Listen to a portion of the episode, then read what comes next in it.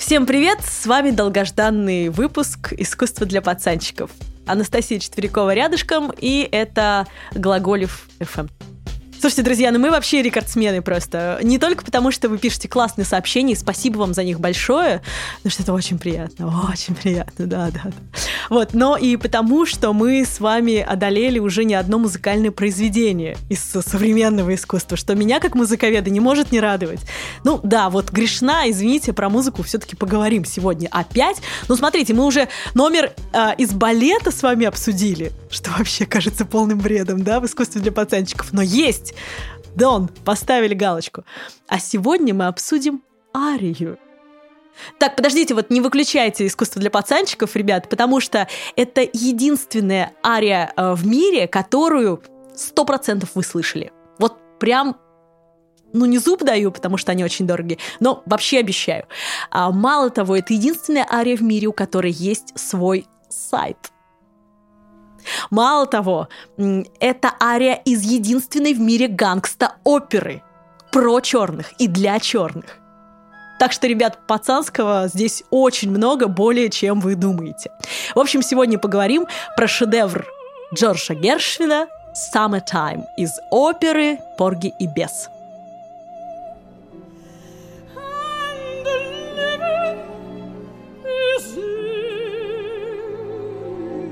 Я, честно говоря, не знаю ни одного э, музыканта или человека вообще хоть с каким-то музыкальным вообще любовью к музыке или музыкальным слухом, который не намурлыкивал бы эту композицию хотя бы в душе. Вот это вот summertime, и звук воды должен быть. То есть реально абсолютно перепели ее все.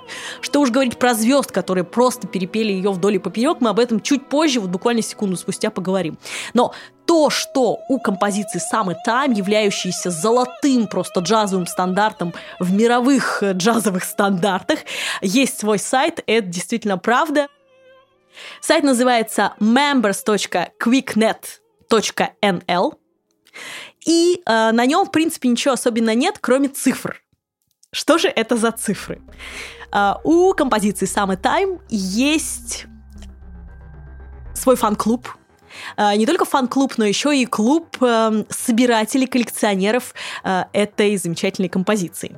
Так вот, э, они выкладывают периодически цифры, сколько в их коллекции есть уже исполнений Summertime, сколько записанных, сколько просто услыш... услышанных, сколько на Ютубе они отрыли и так далее. Так вот, по состоянию на 1 января 2019 года на 0000 часов по Гринвичу известно не менее 89 640 публичных выступлений Summertime, из которых 74 029 были записаны, и из которых у нас, в смысле у ребят, у этих коллекционеров, в коллекции 63 021 полная запись имеется. Вот такой классный сайт, посетите, мне кажется, вам понравится. Ну а что касается исполнителей, эту композицию действительно перепело огромное количество людей. Мне вообще интересно, почему это общество коллекционеров не собирает, например, отдельно э, пародии на исполнение Эллы Фитджеральд, потому что все поют так, как она. По крайней мере, в душе э, все поют так, как она. Ну, стараются. Ну ладно, в джаз-клубах. Ну ладно, ну, мои друзья джазмены стараются петь, как она, в общем, неважно. А, но, серьезно, например, э, в какой-то период времени uh, Summertime почти опередила композиция Yesterday. Вот почти опередила. Но не смогла это сделать, и до сих пор невозможно опередить композицию Summertime э, из Порги и Бес. Вообще, ну, это просто рекордсмен мелодии. Так вот, Битлз что сделали? Они взяли и записали просто Summertime свою версию. А, причем это была первая, кстати, запись с Ринго Старом, например. Запись от 15 октября 1960 года. Вот так вот.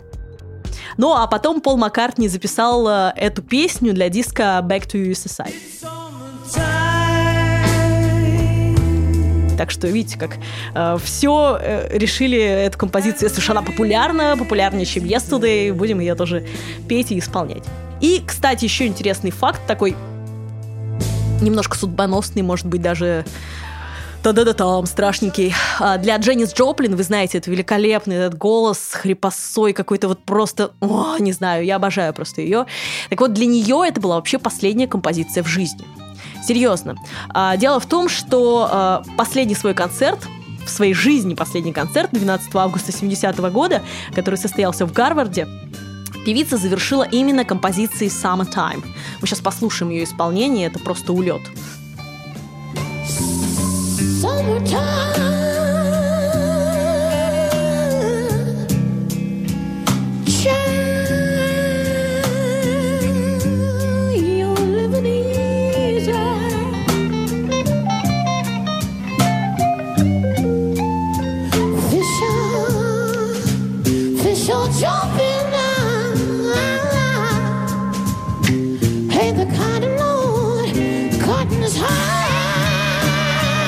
А на этом фоне я вам расскажу немножко. Ну, вы знаете, да, что она умерла от передоза героином. И тут вообще странная очень история.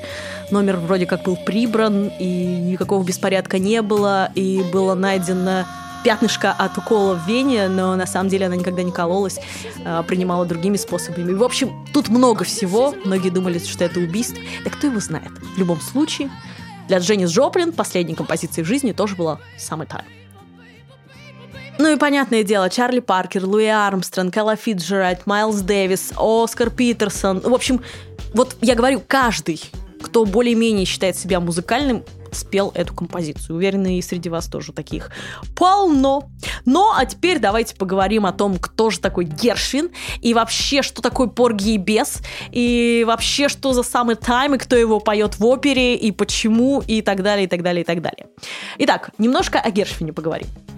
Вообще, Яков Гершовец, а именно так звали Джорджа Гершина, да, Яков Гершовец, таки понимаете, к чему я веду, а, он был сыном а, иммигрантов а, по материнской линии Ой, нет, по отцовской линии это были выходцы из Петербурга, по материнской линии из Одессы. В любом случае, его родители встретились уже в Бруклине, и, собственно, там он родился.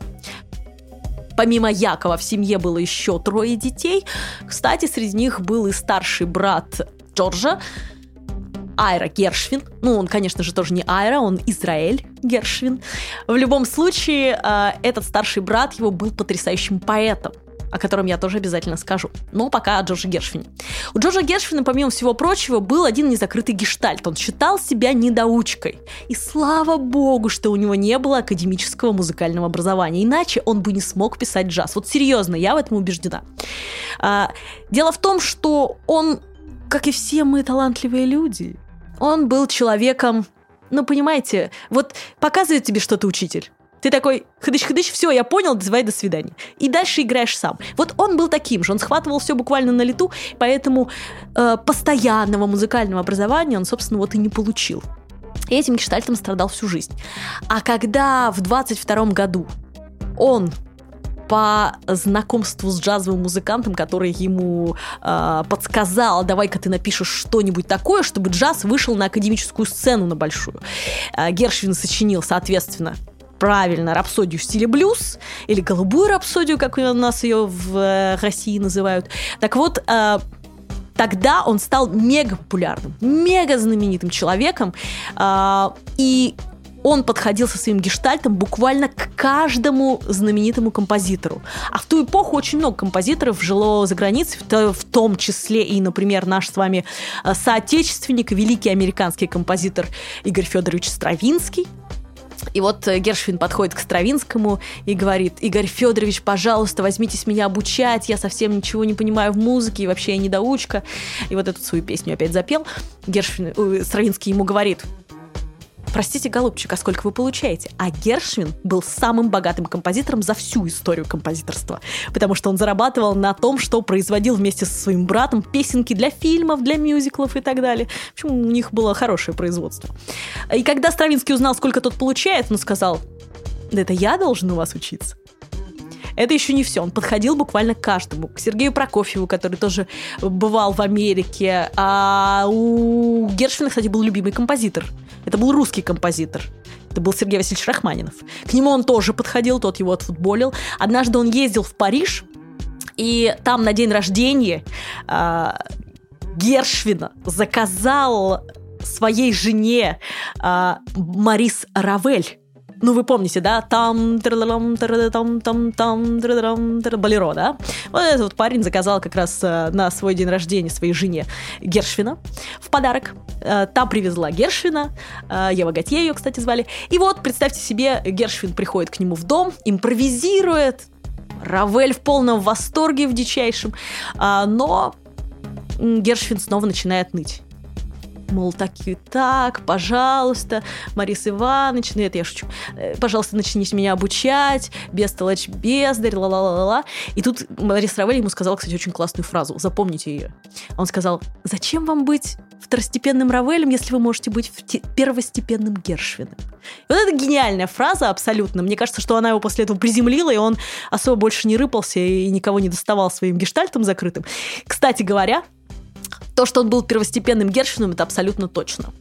А, когда в Карнеги-холле на огромной сцене, при огромном стечении прям серьезных академических музыкантов была исполнена «Голубая рапсодия», это когда вот, собственно, джаз вышел вообще на академическую сцену из подворотен, из барчиков, из маленьких, да, а, дирижер Вальтер Дармош, который дирижировал, собственно, этим произведением в Карнеги-холле, сказал удивительную вещь про Гершвина. Вот классную вещь. Он сказал, Другие композиторы, как коты, ходили вокруг джаза, как вокруг миски с горячим молоком. Простите, горячим супом. Ждали, пока остынет. А Гершвин не побоялся и лакнул оттуда. И вот поэтому он первый композитор, который вывел на академическую сцену, собственно, джаз. Ну а вот что касается оперы «Порги и бес», она не была популярной.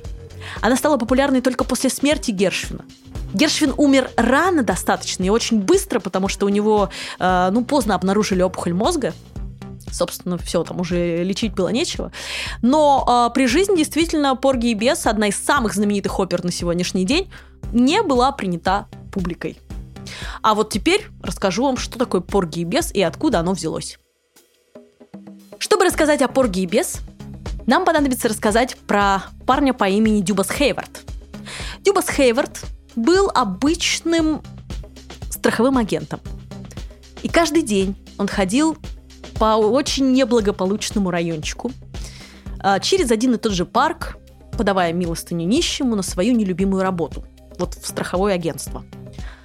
И идя через этот парк, он молился Богу только об одном. Он говорил, Господи, ну ты же ведь создал меня не для этого.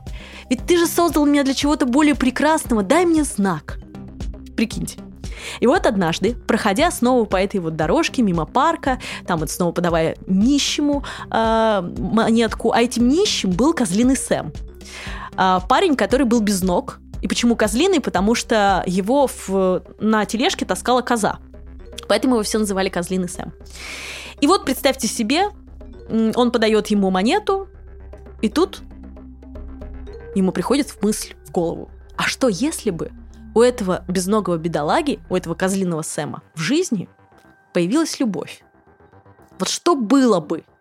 И это становится идеей романа, и этот козлиный Сэм превращается в главного героя Порги, о котором, собственно, идет речь в романе Порги Дюбаса Хейварда, которая принесла ему славу, но не сразу. Так вот, э, в его жизни появляется любовь.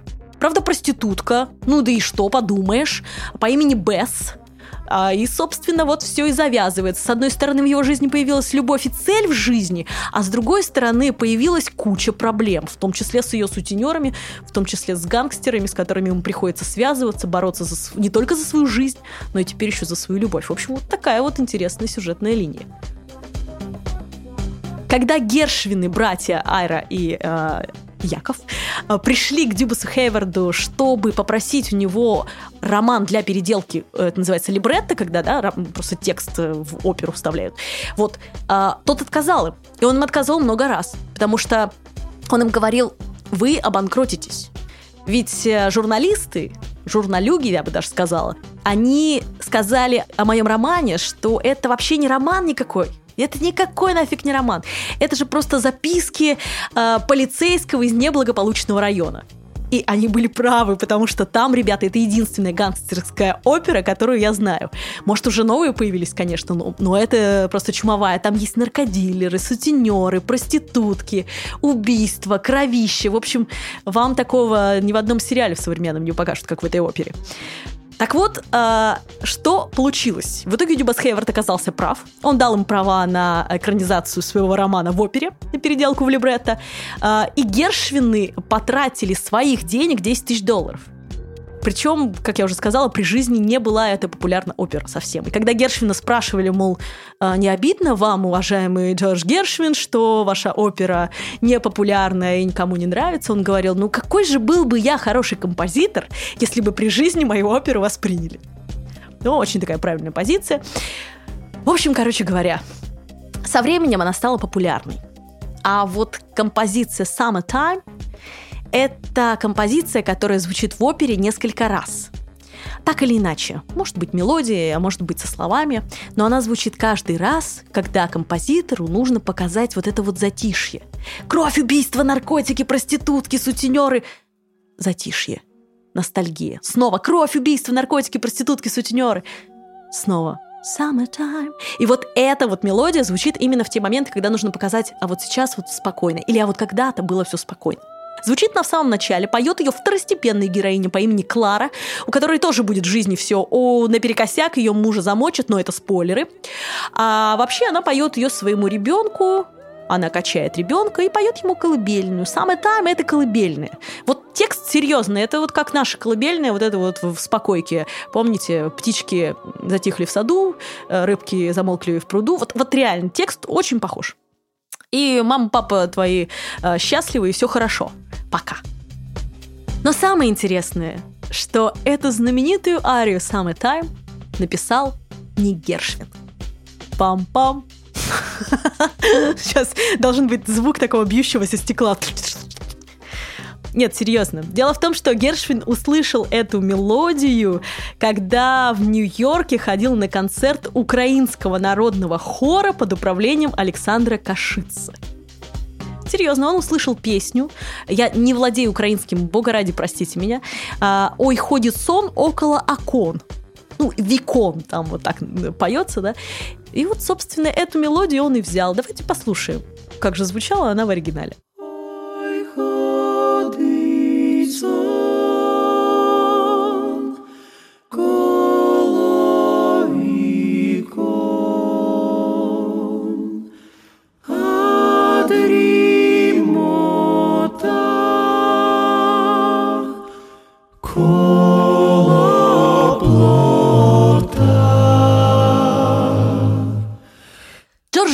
Завещал эту оперу, ну и, соответственно, сам и тайм исполнять исключительно черным, а это так нехорошо, наверное, говорить, афроамериканцам, э, исполнителем именно вот этой расы. Почему?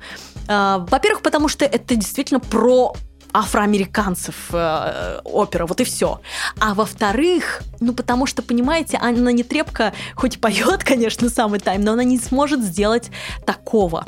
Айра Гершвин, брат, э, старший брат э, Джорджа Гершвина, который рано понял, что его младший брат талантливее его, и он должен э, свою жизнь, собственно, поэтическую, да, положить на то, чтобы помогать своему брату. И он так и делал. Э, и, кстати, получил пулицеровскую премию за свои э, трагические труды, но не, ну, драматические труды, простите, но это другая история. А вот что касается э, своего поэтического слуха, у Айры был гениальный поэтический слух. Вот правда, пожалуй, как у Джорджа Гершвина был музыкальный слух, у Ары Гершвина был такой вот классный э, поэтический слух, абсолютный, можно сказать. И вот когда они готовились к тому, чтобы создать эту оперу, они вместе с Дюбасом Хейвардом, вы помните, парни, вы помните парня, который, да, вот был страховым агентом, встретил Сэма, ну, в общем, вся эта история. Так вот, они втроем ходили в этот неблагополучный район с опасностью для своей жизни, кстати говоря, потому что это 30-е годы. А, и слушали слушали внимательно речь, слушали внимательно, как общаются афроамериканское сообщество, как там все происходит. И а, Айра Гершвин, классный поэт-слухач, он это очень здорово перенял и всунул в либретто оперы. Вообще, когда слушаешь эту оперу, кажется, что они базарят просто так. Вот как мы с вами, просто не задумываясь, не думая о том, что скажешь дальше и так далее. Но мало того, когда в опере идет какая-нибудь... Они поют академической манерой, между прочим, оперной. Да, это миф, что афроамериканцы не могут петь э, этой манерой, что только джаз. Нифига подобного, могут, еще как. Так вот, а, ну, например, там сутенер главной героини Бесс, да, например, он там поет что-нибудь типа вроде «Бесс, дорогая!» И дальше такой шлепок по заду и «Иди сюда, детка!» То есть, и это не может сделать белый человек, ну, при всем своем белом желании. Ну, невозможно это сделать, понимаете? Афроамериканец, у него это все внутри. Он это круто может сделать. Поэтому сейчас самый тайм рэпуют. Самый тайм вообще все с ним, что попало, делают. Настолько это подвижная и классная вещь. И именно поэтому, а, если вы увидите где-нибудь объявление о том, что будет, не знаю, концертное исполнение, не концертное исполнение, но оперы Порги и Бес а, афроамериканскими музыкантами, покупайте билеты и идите, потому что это то самое завещанное Джорджем, в смысле, а, Яковом Гершовицем. Ну, вы меня поняли. С вами была Анастасия Четверякова и очередной выпуск «Искусство для пацанчиков».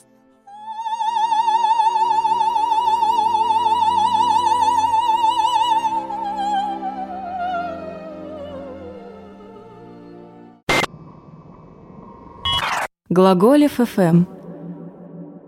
Для тех, кто в пути, из ниоткуда в никуда.